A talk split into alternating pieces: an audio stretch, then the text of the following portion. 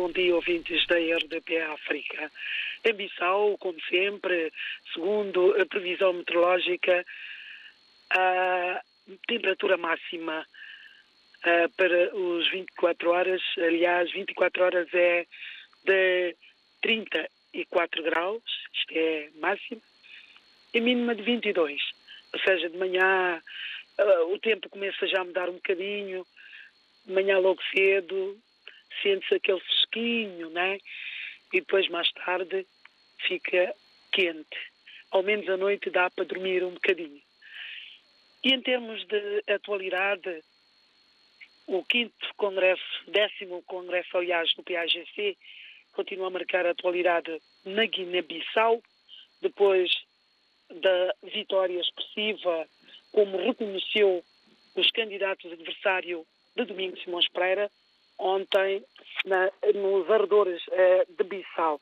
Domingos Simões Pereira conseguiu 91,64%, seguido de Otávio Lopes, depois vem João Bernardo Vieira, com 2,52%, Otávio 4,89% dos votos. Durante, aliás, no final do Congresso de votação, também deixe-me aqui chamar o terceiro candidato, uh, Elmer da Araújo, que teve 0, uh, portanto, 32%. Todos esses candidatos foram unânimes a continuar a trabalhar para o desenvolvimento do país e ao serviço do PAIGC.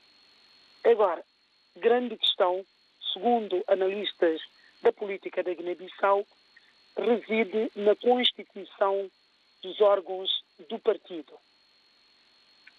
Ontem, no final do Congresso, os delegados continuaram na sala para este exercício. Um assunto que a RDP África também vai tentar descortinar para saber quais são os dirigentes da RDP foram para o Comitê Central, Biro Político e outros órgãos do partido.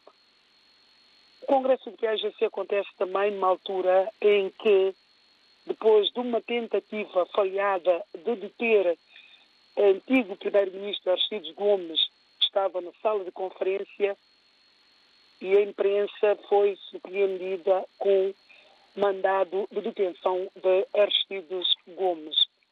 Mas, ao certo, ninguém sabe onde é que está o Aristides Gomes.